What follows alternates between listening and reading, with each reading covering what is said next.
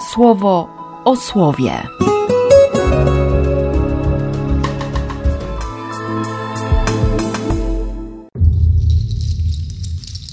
18 marca, czwartek.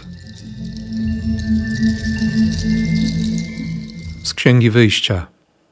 Ludowi zaczęło się wydawać, że Mojżesz coś za bardzo się opóźnia z zejściem z tej góry. Przystąpili zatem do Aarona i rzekli mu: Zabieraj się zaraz i zrób nam jakichś bogów, którzy by szli przed nami, bo my nie wiemy, co się stało z Mojżeszem, człowiekiem, który nas wyprowadził z Egiptu. Aaron im odpowiedział: Odepnijcie waszym żonom i córkom złote kolczyki od uszu i przynieście do mnie. I cały lud zdjął złote kolczyki ze swych uszu i przyniósł do Arona.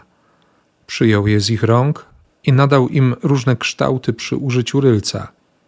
Zrobił z nich także lane ciele, a potem ogłosił: To są twoi bogowie Izraelu, to oni cię wyprowadzili z Egiptu.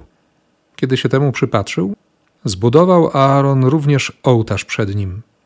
Potem Aaron ogłosił: Jutro będzie święto Pana. Nazajutrz wstał rano, złożył dary całopalne i wzniósł ofiary związane z ocaleniem. Potem lud zasiadł, aby jeść i pić, a później wstali, aby się bawić. Wtedy Pan tak rzekł do Mojżesza: Wracaj stąd jak najszybciej. Zejdź na dół, bo złamał prawo twój lud wyprowadzony przez ciebie z Egiptu. Bardzo prędko zeszli z drogi, którą im wyznaczyłem. Zrobili sobie ciele, kłaniają się mu i składają mu ofiary. Powiedzieli: Oto twoi, Izraelu, bogowie, którzy cię wyprowadzili z Egiptu. Zostaw mnie zatem, aby we mnie rozgorzał gniew na nich, zetrę ich w pył, a z ciebie stworzę inny wielki naród. Lecz Mojżesz zaczął błagać Pana Boga, mówiąc: I po co, Panie, unosisz się gniewem na lud Twój, który wyprowadziłeś z Egiptu wielką mocą i potężnym ramieniem?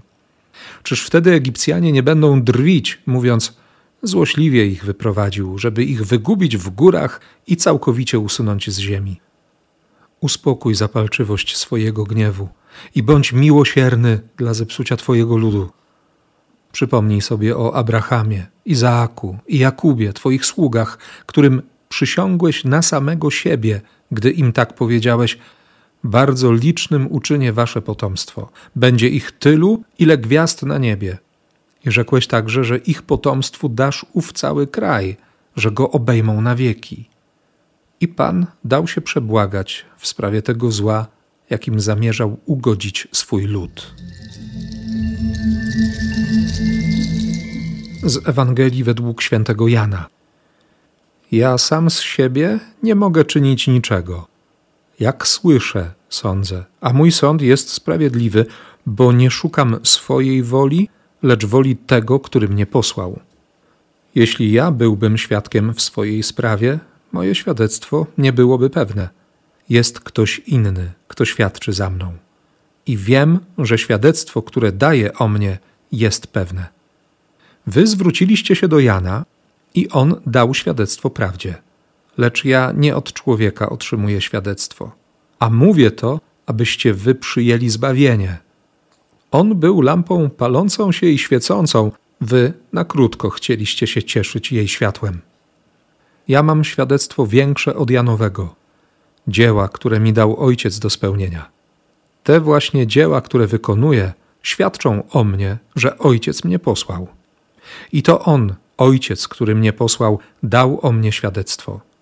Ani głosu Jego nigdy nie słyszeliście, ani Jego postaci nie widzieliście, i słowa Jego nie przyjmujecie, choć wśród Was się znajduje, gdyż temu, którego On posłał, Wy nie wierzycie. Przeszukujecie pisma, bo uważacie, że macie w nich życie wieczne, a one właśnie dają świadectwo o mnie. Wy jednak nie chcecie przyjść do mnie, aby mieć życie. Chwały od ludzi nie otrzymuję. Wiem jednak, że wy nie macie w sobie miłości Boga. Ja przyszedłem w imieniu mojego Ojca, a nie przyjmujecie mnie. Jeśli inny przyjdzie w imieniu własnym, przyjmiecie go.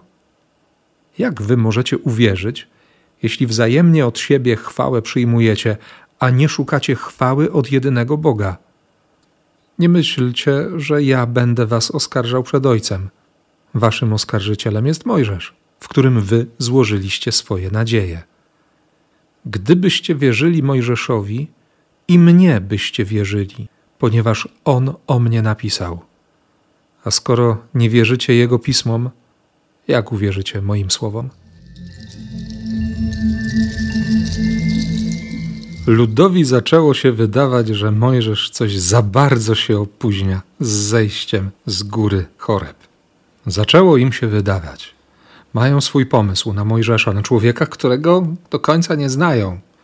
Znali jego rodziców, znali jego rodzeństwo, brat Aaron, siostra Miriam, ale on sam jest jakąś tajemnicą.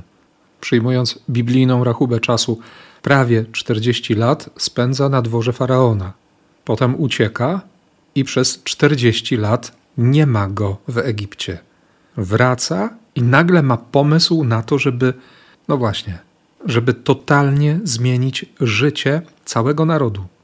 Ale mimo początkowej nieufności idą za nim, bo to, co robi, to, co mówi, jest potwierdzone działaniem Boga. Mijają trzy miesiące, Mojżesz wchodzi na choreb. Mija kolejny miesiąc i ludzie już mają swój pomysł. Co robi Aaron? I to mnie dzisiaj powala. Człowiek, który ma być arcykapłanem, który ma pełnić funkcję oficjalnego przedstawiciela Boga, tego Boga na ziemi, każe zebrać złote kolczyki, bo oni chcą, żeby im zrobił jakichś bogów. Więc poprzerabiał te kolczyki na różne kształty, na jakieś bożki, które wszyscy znali w Egipcie. Większość tego złota przetopił na cielaka i jeszcze to tłumaczenie Biblii pierwszego kościoła, które, no, które pozwala stanąć dokładnie w centrum tego wydarzenia. Zrobił lane ciele, potem ogłosił: To są twoi bogowie Izraelu, to oni cię wyprowadzili z Egiptu. Ci ludzie Aaronowi wierzą. Kiedy się temu przypatrzył, zbudował Aaron również ołtarz przed nim, potem ogłosił: Jutro będzie święto Pana. Wstał rano, złożył dary całopalne, wzniósł ofiary związane z ocaleniem. Oni już znali prawo dane przez Boga, oni już to mieli. Potem ludzie usiedli, jedli, pili, wstali, żeby się bawić. Oficjalny przedstawiciel Boga na ziemi poprowadził ich do, do bałwochwalstwa. Tak, wiem, odzywają się, bo docierają do mnie też te głosy z sieci, że mamy dzisiaj podobną sytuację w kościele. Zdecydowanie bardziej wierzę Duchowi Świętemu niż takim opiniom. Mnie poraża to, że, że Bóg z Arona nie zrezygnował, że on dalej będzie trwał w obietnicach, będzie wierny temu słowu, które wypowiedział. To trochę tak jak, jak przyjście Jezusa po zmartwychwstaniu. Nie? Patrzy na tych, którzy z niego zrezygnowali, którzy się nim rozczarowali, którzy mają serdecznie dosyć tego wszystkiego, którzy się po prostu boją wyjść z wieczernika, bo nie chcą podzielić jego losu. Patrzy na nich, mówi pokój wam i dając Ducha Świętego, od razu ich wysyła. Weźcie ducha i idźcie. Wy będziecie moimi świadkami. On sobie takich ludzi wybrał na świadków. I to jest nadzieja dla nas, dla ciebie i dla mnie. Nie rozumiem takiego zaufania. Nie potrafię ogarnąć takiej nadziei. Ale skoro on to robi, skoro on jest takim Bogiem, to no to co?